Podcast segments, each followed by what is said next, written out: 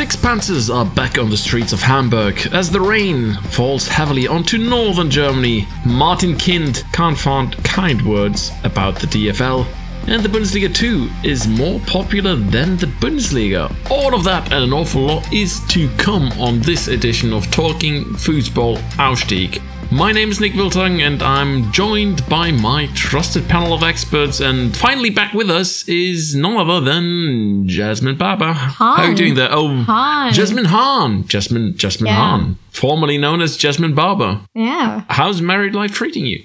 Yeah, good, if not terrifically busy. I've not been around because of illness and moving, but so for anyone who doesn't know, instead of being in Bremen, I'll be splitting my time between London and Dresden instead. Very usual combo. Yeah.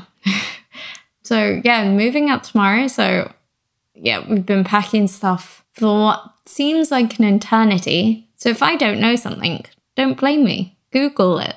Google it. Well, you don't need to Google our next expert. You know him already. It's uh, Maik. And Maik, are you starting to pack your bags looking forward to, you know, visiting new grounds with St. Pauli that you haven't been to because you might get promoted this season? Mm, yes, but there is just one ground left in the Bundesliga that I haven't been to, and this is Augsburg, so I'm looking forward to that one. Actually, this is so funny because Augsburg is actually a spot that I do have. And, uh, you know, I mean, you pretty much have got almost all three divisions covered, I feel, in Germany. Mm, not the third one. Well, you know, you've, you've covered some. I mean, which, which, how many teams are you missing in the third tier? I have to look it up, but I would say about five or six. Well, I mean, that is three quarters of the league. Pretty decent rate. And anyways, you know, I'm zero for the third, and you know, I'm basically halfway through the Bundesliga and maybe a third through the Bundesliga too. So, um, yeah, you got me beat. You got me beat pretty good. Yeah, but, but I, I might have some regional advantages, so you are excused, of course. Well, yes. I mean, I you know, I don't begrudge you the fact that you haven't been to Bodø, for instance. I've seen them loads of times uh, at Aspmyra. I haven't been to Norway at all. you have never been to Norway? Uh, at least not for football, only once for skiing. skiing of all things. Well, there you go. Maybe we should take a football trip to Norway then. Anyways, as we plan that, there will be a musical interlude in this podcast, and in part one, we'll be back with all the latest from the Bundesliga 2.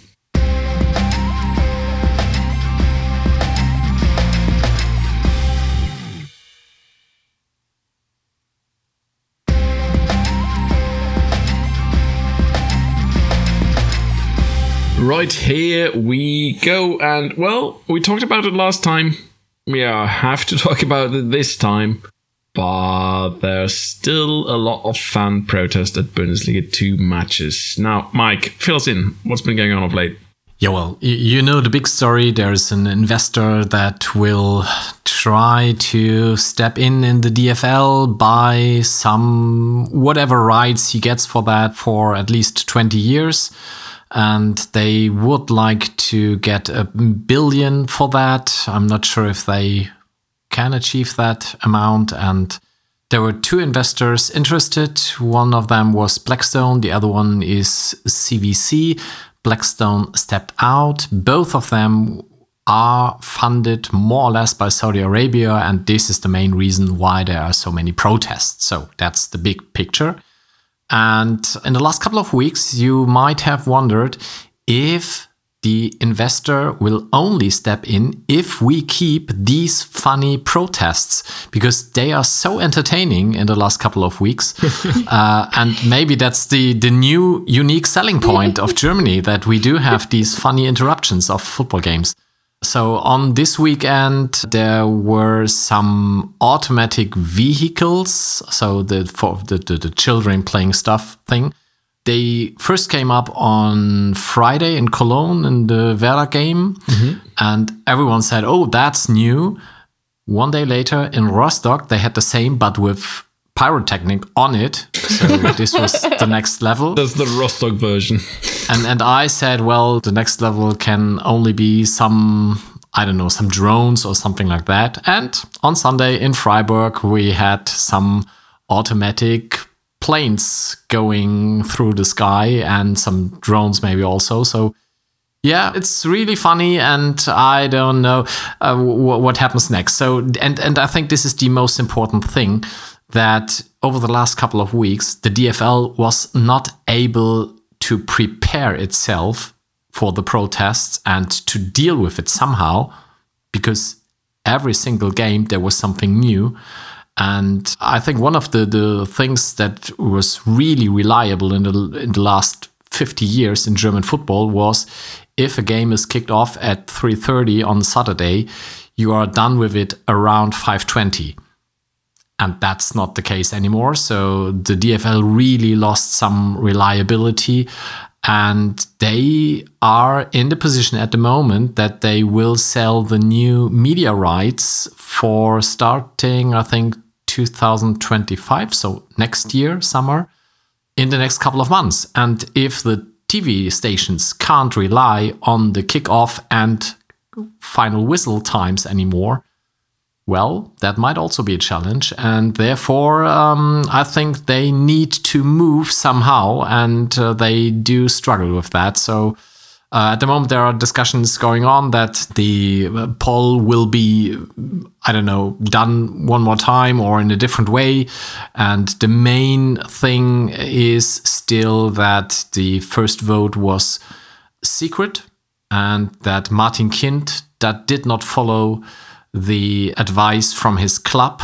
So against, or it was not an advice, it was an order and as he did not follow that for Hannover 96, that might also be a breach of the 50 plus 1 rule. And so the DFL is in a really, really difficult position at the moment.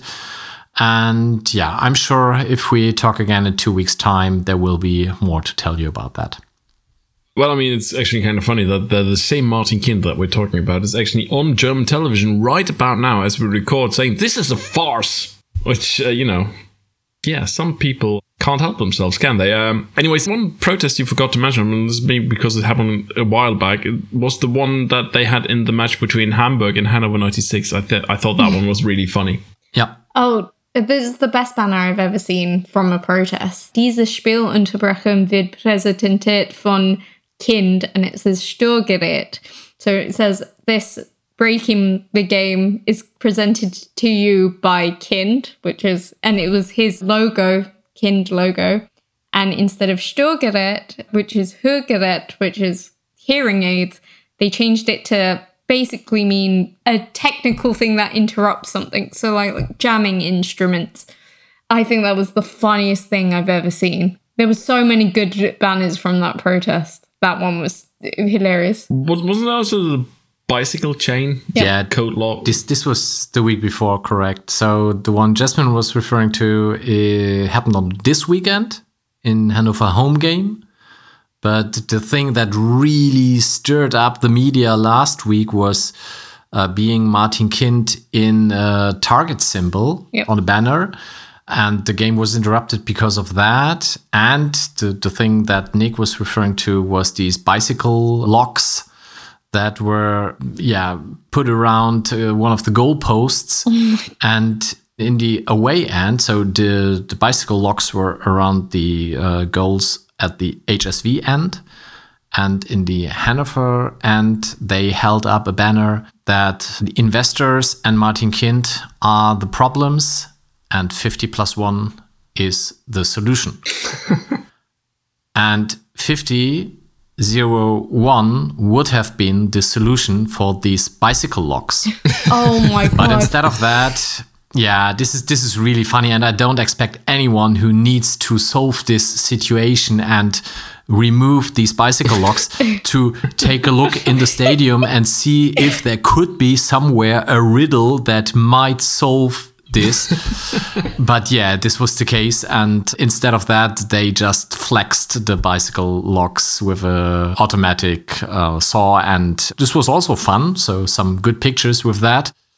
But yeah, afterwards, of course, uh, both ends uh, solved that riddle. And this was, of course, uh, a big laugh two days after the game. Funnily enough, it's also worth noting that the usual protests also took place in that Hanover HSV game, and which included throwing tennis balls on the pitch. And what had happened in that game because I knew someone who was at the game and they threw it once. And uh, something about the protests that I'm really enjoying is how chaotic they're getting. So they've now learned to throw the tennis balls once, get the game delayed. Everyone comes out, starts warm up, they throw it again. And uh, particularly at Hanover, they said, well, if you do it a third time, then that's it, game's cancelled. And then they didn't do it. And it was they said before that they were going to get the game cancelled, and then they didn't do, go through with that. So those it was funny to just watch on the edge of our seats because nothing happened until I think the second half. Because I was waiting for it, just to, purely for that. And I think this is a really important thing in the whole discussion because many people, especially Martin Kind, always say that football supporters are chaotic, they are stupid, they don't know what they are talking about, and so on. But all these protests really prove that football fans are really smart and they do know exactly what they are doing. And they just show the DFL at the moment that without the fans, they can't do anything. And the fans are able to really, really stop them from proceeding. I mean, Alexander Zorniger wouldn't agree. Yeah, but I, I, saw that interview, and I think he he was kind of misinterpreted by some media. So, I mean, what he says is basically, oh, there's always that sacred cow of you. You know, you have the fans are the the heart and soul of, of football. But to be honest, the thing you cannot do when you want to play a match of football is you cannot play it without the footballers. So I mean, his quote basically said that this is getting to me and I find it rather annoying, would be my interpretation of his quote. Um, of course. So first of all, he was pissed. I, I, totally understand that. So the interview was done directly after the final whistle, and he lost the game. And what need to be said is that Fürth was one 0 up before the interruption, and after that, they lost the game. So he was probably also pissed on that. And of course, it's not very smart to say what he said, but he said also the fans are not the heart of the game because without the footballers, you can't do the game and they are the heart of the game, but the fans might be the soul of the game. And well, I think you can't have a human being or a breathing whatever without a heart and without a soul. So therefore you need both. And this is maybe not exactly what he said, but I think he was just pissed because he lost the game. And I do understand that. And the media really made fun of him, but that might be a little bit unfair. True. Anyways, Martin Kind, let's get back to him. Uh, the man currently sitting on German television complaining about that the DFL is not doing enough against these rowdy fans.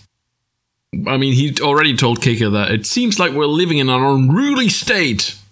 And that is wrong. Somebody should set their foot down and show these people what needs to be done.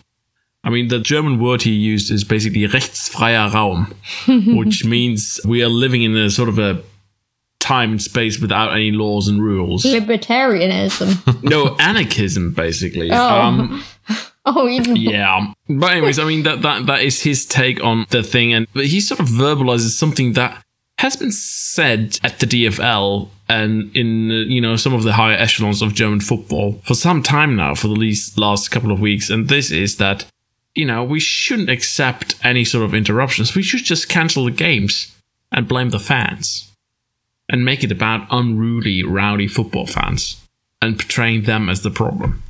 And for Martin Kind, that seems to be the solution. I mean, it has happened. Like yeah. when Bochum fans threw beer at the referee. I mean, that got cancelled. I mean, it was easy to sort because, and that time Gladbach were 2 3 0 up. So they, it was easy to outline it, and it 17 minutes had gone.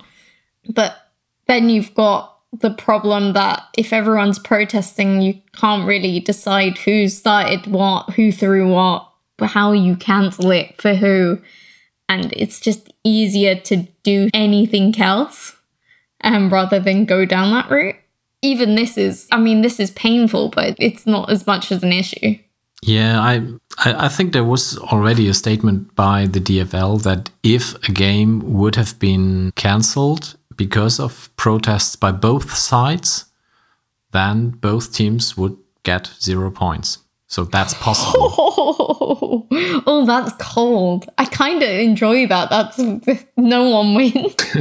that's very cold. I do I do have many games in mind where I would really love to see that. So for example, Yeah. when Rostock plays HSV. HSV, Rostock, HSV, Hanover 96. The list is long for Maik. Rostock, anyone? Well, I mean, if Rostock plays anyone else, Maik wants the other team to get three points, surely. Yeah.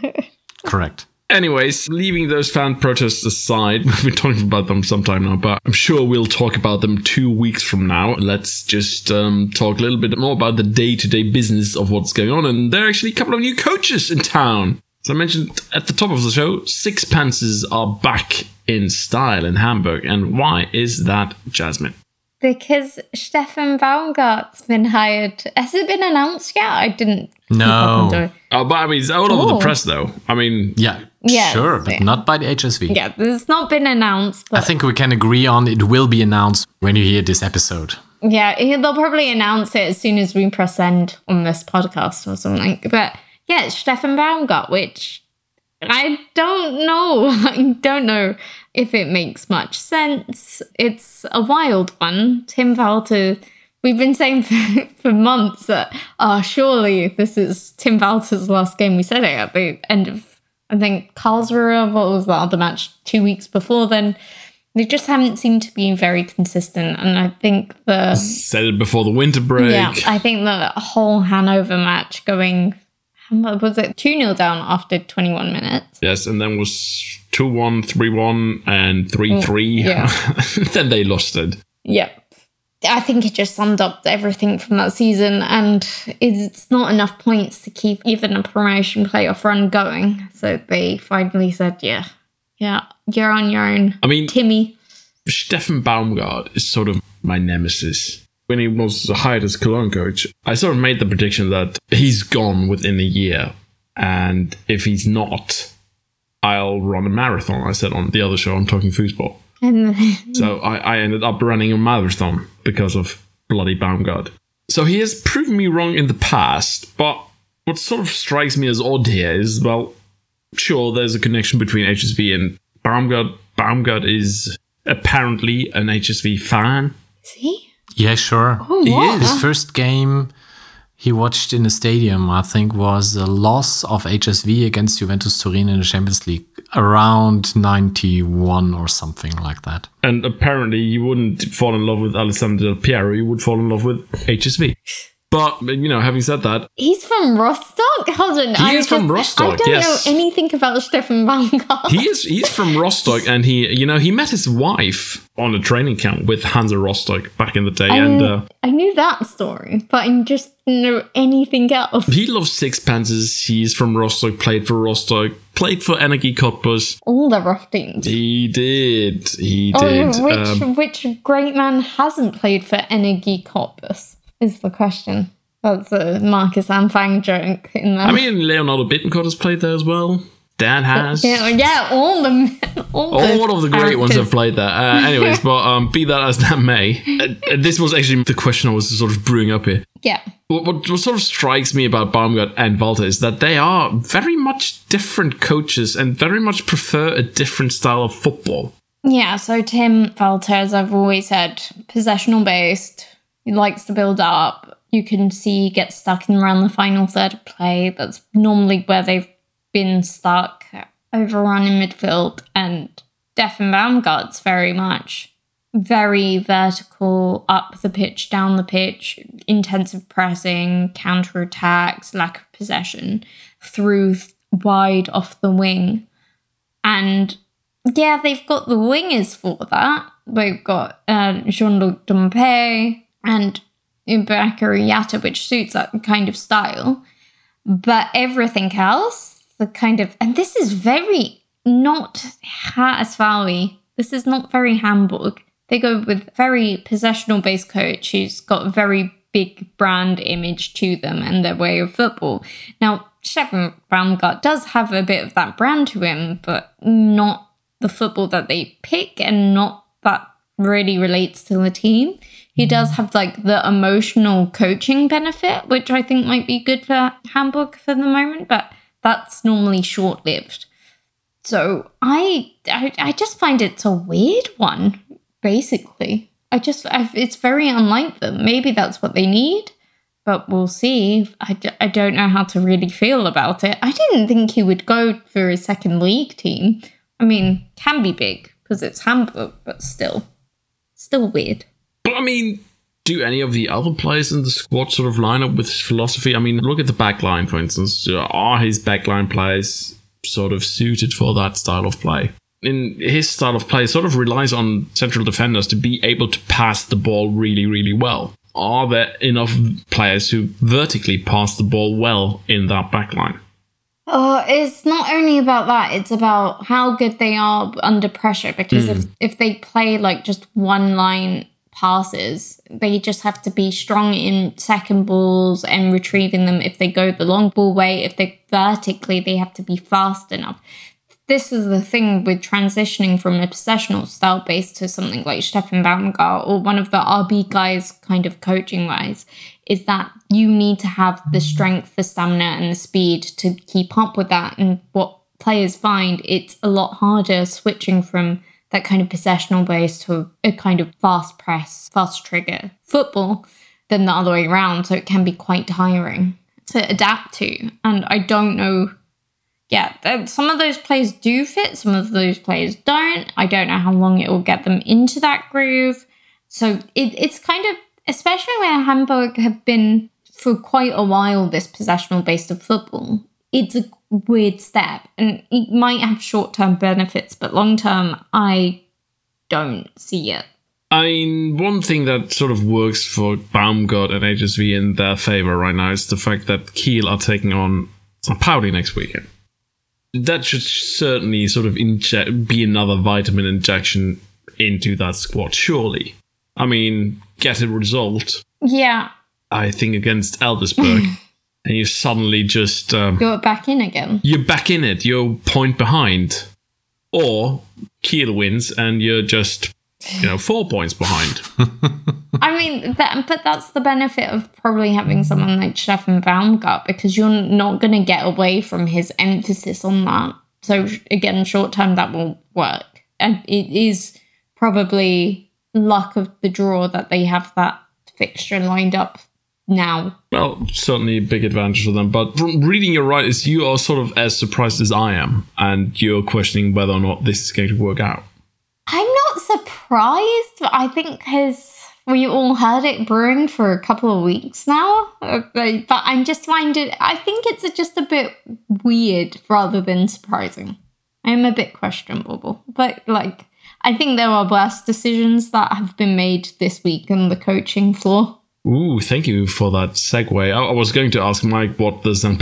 Side of the city thinks about that appointment, but I'm going to skip past that and skip right past uh, to something that is also looking like it's short lived. I, I- I just need to add one thing, and I would like to greet Noah Katterbach Way. because he left Cologne to get rid of Baumgart. I'm not sure if this is totally correct, but at least it sounds good as a story.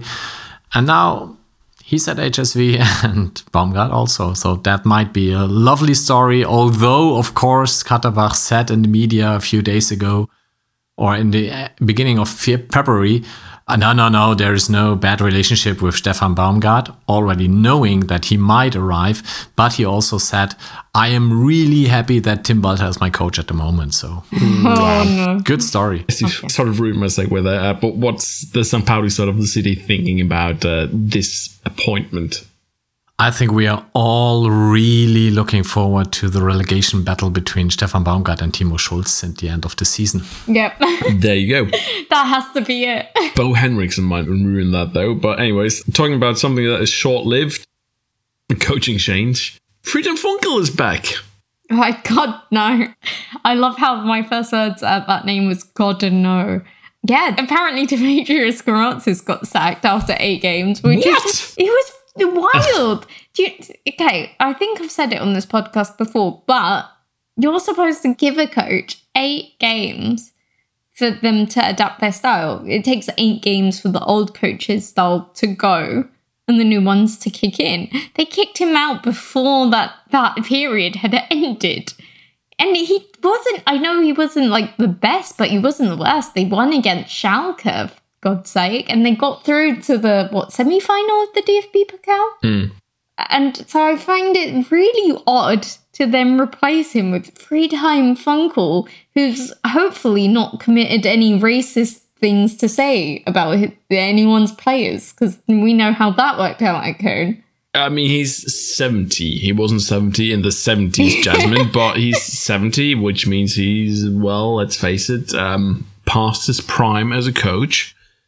I mean, but the thing is, you know, I mean, Kicker wrote that because Friedhelm Funkel was announced on, was it a Tuesday or Wednesday? Uh, Kaiserslautern had lost on the weekend, and, you know, everybody knew on the weekend that Grammozis was going to, you know, be kicked out the door.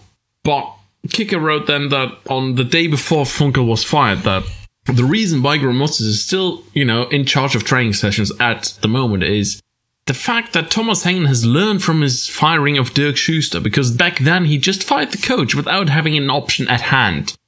Then several of his, you know, candidates on his wish list declined to take him up on his offer, and he had to move really far down the list and ended up with Dimitrios Grammozis. Wow. This time around, Hengen wanted, you know, to avoid that mistake. So he let Grammozis lead the training sessions on Monday and on Tuesday, you know, just you know, just make putting in some course and you know asking around, you know, could you imagine, you know, coaching our team? Finally, somebody picked up and there was a pensioner, probably sitting somewhere in Spain, saying that, well, yeah, sure, Kaiserslautern, I've played for them in the 70s. Why not? So Funkel took him up on his offer, and then he said, "Well, you know, Dreamsters, can you can you get to my office?" Finally, somebody answered one of my calls, and they said yes. So you're out of here. So the mistake Thomas Hengen wanted to avoid this time around was not having a coach, you know, committed to the club before sacking the coach that he had at the club, which was basically what he did with Dirk Schuster. Oh my god. And the thing is, with I, I don't understand why Grammozis even went. Like he got the win against Schalke, through to semi-finals DFB Pokal. And if you've seen that fixture list, he had to face Pauli away, Elversberg away, and Paderborn, who are all quite high up the table. So they're not that far off relegation. Seems stupid. That's one of those stupid decisions, and I hope they go back down. Ugh. Although Osnabrück looks like completely down, so it's between Rostock and Slough, and hopefully they just lose in the playoff, go away. I can't be dealing with that stupidness. I really can't. Well, I mean, it's one of those things. It's sort of Kaiserslautern. It's an insane club. Thomas Hengen used to be a player there back in the 90s when they were playing in the Bundesliga. And yeah, it's an insane club. Anyways, one last story from the Bundesliga 2. And uh, I know we've been talking about the Bundesliga 2 for quite some time. But, well, Maik, I think you might have been part of a record that was set this weekend. Can you tell us what that was? Ah, I think of a funny answer, but I don't have it. So the truth is, uh, the second Bundesliga this weekend had, for the first time ever, more visitors than the Bundesliga on a match day with all nine games in both leagues. So in the end, it was 284,000 in the second Bundesliga and only 261 in the first league. And you need to keep in mind that we had among these games in the second league, we had Paderborn and Elversberg with 12,000 and 8,000 only. But there were games with like Schalke and Hertha with 60 or 52,000. And in the end, yeah, it was more than in the first league. And this is a trend that have been established some years ago. And now it finally got its peak. Well, I mean, the thing that has to be mentioned about the Bundesliga, though, is, is the fact that both Bayern and Dortmund were on the road against sides that really don't really boast a massive attendance. I mean, Dortmund played away to Wolfsburg, which basically is a ground that is visited by two pensioners and their dogs. And Bayern played against uh, VfL Bochum. Bochum, great, great club, great city, great history. The ground, though, uh, only have, is it twenty six thousand people that fit in at the Castroper Straße. Yeah, it was 26 against Bayern, and the kicker states that only four games were sold out, and they don't list Bochum among that, and I really doubt that in a game against Bayern, but well, I need to double check that. Maybe there were some security issues why they were. No, 26 is the correct number, so it was sold out, and of course it is. Well, there you go. I mean, that sort of uh, explains a little bit why that record happened on this matchup. But anyways, I think it's a great trend. But I mean, it sort of signifies that. I mean, talking about Kaiserslautern, talking about HSV. I mean, the last couple of teams that we talked about. Those are two teams with a massive history, both in Europe and in Germany, right? And you get more and more of these teams currently competing in the Bundesliga too. And I think that is why we see that trend, right? And to be fair, HSV and Kaiserslautern also played away on the weekend. So true, true that. I mean, if you have Hanover, Berlin, HSV, and Kaiserslautern all playing at home, you actually do get a sort of decent amount of people getting through the gate at those grounds. Mm-hmm. It's a funny thing, and I think we will see a lot more of that going forward. But anyways, this is it for the first part of our show. We'll be right back with a quick part two of Talking Fussball, the Aufstieg edition.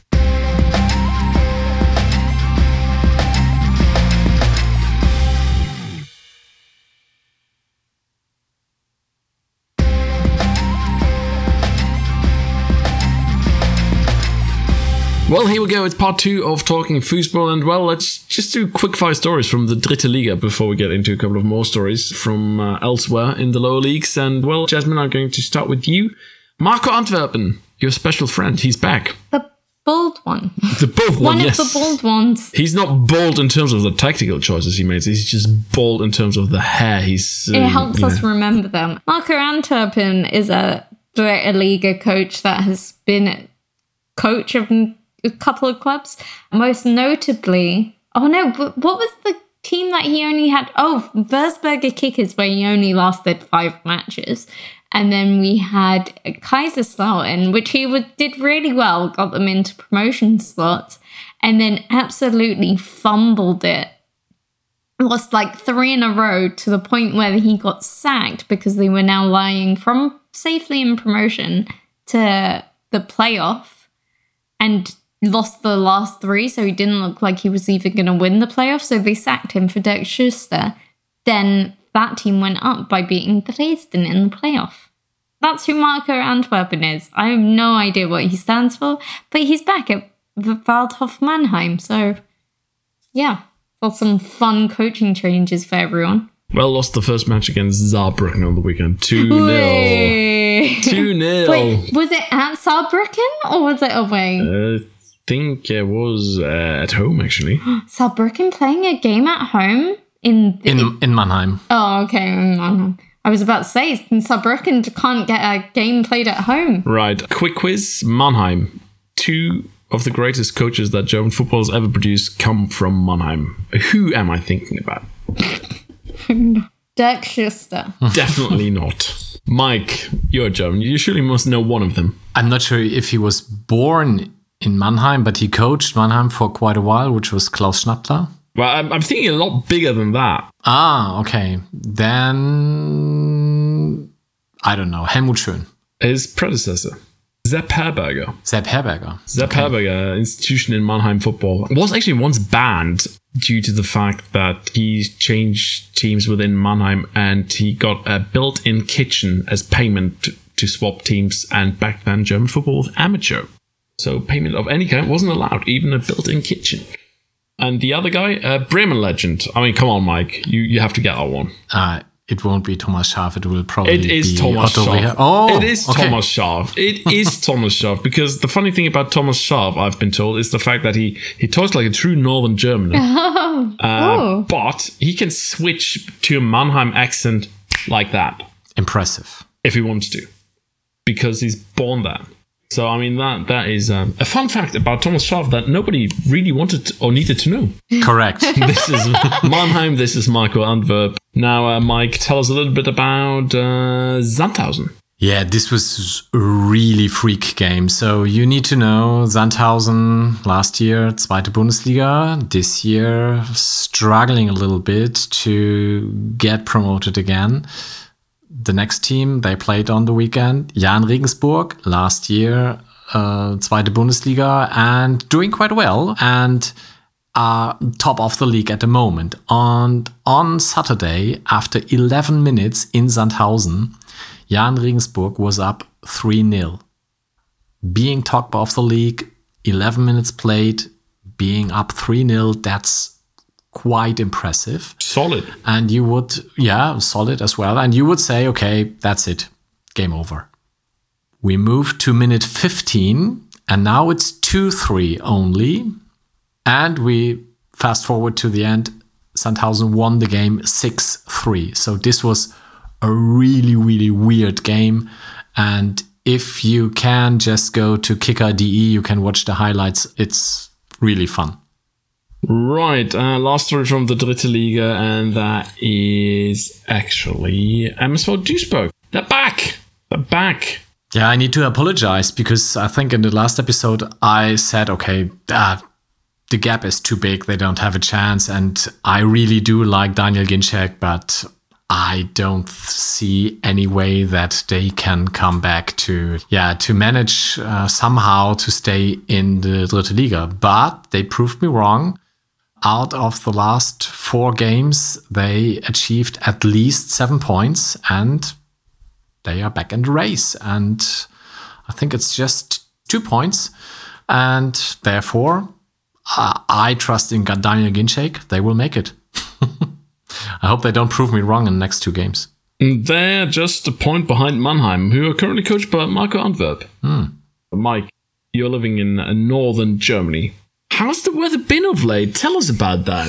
It's raining a lot here, yeah. it's really raining for weeks now, and you might have heard the funny story that St. Pauli switched training grounds from lovely Hamburg to sunny Mallorca for a week.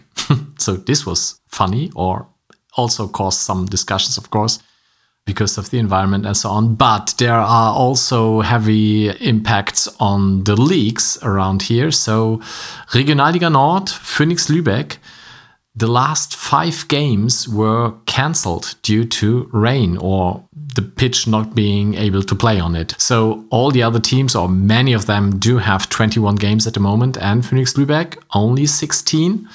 And as they would really like to go to the Dritte Liga, they are, yeah, they, they are really struggling with that because they might have a very, very heavy match schedule now to fulfill in the upcoming weeks.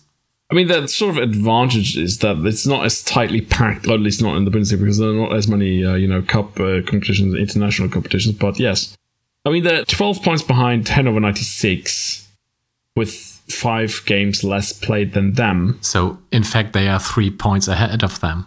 Kind of, yes. Um, but then I mean, um, I mean, it's sort of like Hanover's second team and Kiel's second team are, you know, ahead of them in the table. I don't think either of those sides is going to apply for the Dritte Liga license. I, I heard Hanover will, but I'm not sure. Okay, so I mean, then it sort of is really critical for them to get those 15 points, or at least, you know, 13 points. They actually, funnily enough, have a better goal difference than them. You know, uh, Hanover have plus 28, they have plus 29. But anyways, I mean, it's it's sort of like it's a strange one, this one. I mean, but how is this going to be solved then? Yeah, with some midweek games, I think, uh, which, as you might know, in Germany we call it Englische Woche, so English week, because football teams in Germany were not used to play on Tuesday or Wednesday, and we only know that from England, so that's the reason why it's called Englische Woche. And uh, yeah, they do have some games to go. And of, of course, you might be not aware of that, but Phoenix Lübeck is the really, really small club in that town, and the big VfB Lübeck at the moment plays in Dritte Liga. So there might be a change of league between these two clubs, which would be a really, really massive thing. Similar to Hamburg when St. Pauli goes up and HSV doesn't. So yeah, I mean, I don't think Phoenix Lübeck has, has ever played above the other Lübeck side in the division system, have they? I don't think so, no. They've never been higher up than the VfL. So, I mean, for them, that would be really massive. But leaving Lübeck and talking about chickening out, KFC Uerdingen, what's going on there? Let me just guess. They are in financial trouble. Yes, they are. That that is obvious. You know, they are a bit like uh, your junkie friend from your childhood who always comes to you to ask for just another like 100 euros because he will pay you back this time, definitely for sure. but um, I mean, this time around, the DA, the district attorney of Krefeld, has gotten involved after you know the last insolvency case, and well, they've actually brought charges on four points. What are those points? And you ask me to to answer that. I need Oh, to go. Jasmine. Just F- fraud? Is it is it fraud? It's always fraud. It has to be fraud. There's fraudulence over their Russian donor because they were financed by Mikhail Ponomarev, and then he basically ran them into the ground. This would be their fifth filing for bankruptcy, by the way. So I'm guessing he was the first four or the first three bankruptcies he was like involved in. And yeah, that's why they had no license to play and got relegated to the Oberliga. And yeah, so his the district attorney has um, charges or an investigation. And so now Ponomarev's assets were f- temporarily frozen, and there has been like searches into the house in there, wherever it was. And it's uh, the allegations of delaying insolvency, withholding employee remunerations, basically when they get laid off and the money they're owed, subsidy fraud, and breach of trust. So those are the charges against them over the situation. But even now that he's not a part of Uerdingen, yeah, and they've made a public record of their recent finances, and there's still half a million euros missing. So that's the risk of this fifth bankruptcy. And yeah, that is what's going on at Uerdingen again. Must be Tuesday. yeah, I, I think we need to mention at least once the very, very nice German word Insolvenzverschleppung, uh, which means uh, to delay the uh, insolvency. So this is one of the points. This is one of the points, yes. But I mean, it's just sort of like, I mean, Ponomarev, he is sort of like invested into loads and loads of sports teams and Ruined all of them? he ruined all of them. I mean, he he's invested into German ice hockey, he's invested into German football, he's invested into English belt. I mean, he's been around with his cash and I mean, really, he was sort of like thought to be the savior of this club. He brought them from the fifth tier to the Dritte Liga. And, you know, they talked about getting back to the Bundesliga 2, establishing themselves there on a long term basis, maybe even playing their matches in Duisburg because, you know, the stadium they had was too small.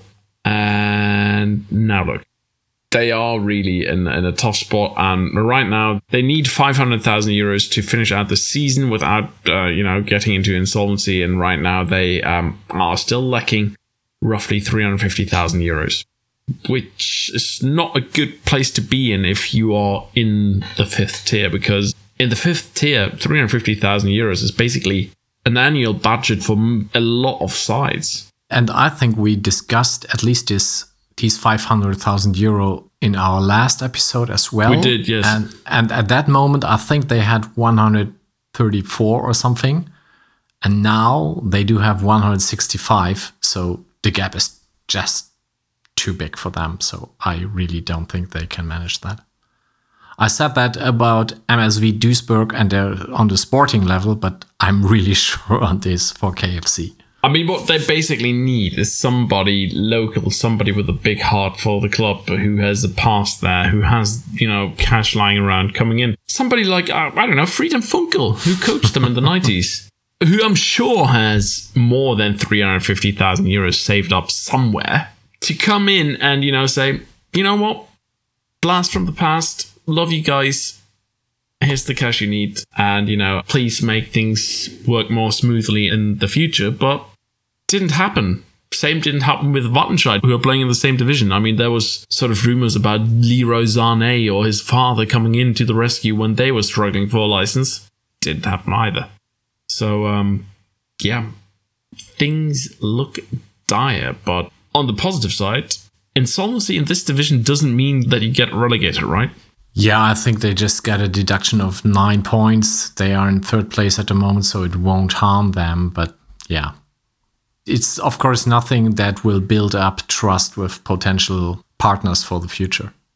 All right. Well, we'll follow that story and uh, we'll see if Maik is going to be wrong about another gap being closed or not being closed. Anyways, this is it for another edition of Talking Fussball, the Aufstieg edition. Guys, great to be back as a trio. Jasmine, tell our listeners where they can, uh, you know, find you to, to, you know, find out how your move is coming along and, I don't know, see pictures of nice pastries. Um, you can follow me underscore Jasmine Han on Twitter or X or whatever it's called now. I don't know and Instagram. I believe it's the same. And yeah, I will be very, very, all the stuff, all the complaints about moving and flights. Yeah, you can follow me there. Yep. And the puffy pastries, right? No more pastries for me. I'm too sick. well, maybe we should, you know, um, I don't know, do a ground hopping tour of Copenhagen in the fall. Yes, let's do that. And uh, Maik, I, I know that you do like Copenhagen as well. I know you've been there quite a few times. Uh, but tell our listeners where they can find your work and where they cannot find you on social media, because basically what you're telling them is where not to find you of late. Yeah, first of all, I go to Copenhagen in two weeks' time to complete the first. Whoa. Yeah, to to complete the first Danish league, I need to visit Hvidovre, the club of Simon Mackinock, and wow, uh, cool. So I'll be there on a Friday in two weeks from now. Ooh. And I created a Snapchat account yesterday, what? but I only I only follow my son because uh, he'll be for a year abroad, so that's the only reason. Don't follow me there, and you better follow the, the MillernTon. I was about to say Snapchat. Just you I haven't heard that in ages. so just follow the MillernTon, and you best do that on Blue Sky and uh, or the block itself on MillernTon.de. Right. When his son gets TikTok, he probably gets a TikTok account too, but he's going to no say, way. Oh, I have a TikTok account, but don't follow me there. I won't record any videos about St. Pauli there. But anyways, you can follow me, Nik Wilthagen, on X at Norm Musings. You can follow this podcast at Talking Fussball. If you enjoyed this episode or any other episode of Talking Fussball, you can uh, make sure to leave us a rating on iTunes uh, or maybe even a review if you've time to write one. This podcast is going to be back with its Bundesliga version next week. There will be plenty to talk about because Leverkusen has widened the gap so um, stay tuned for that. Until next week, it's goodbye for now.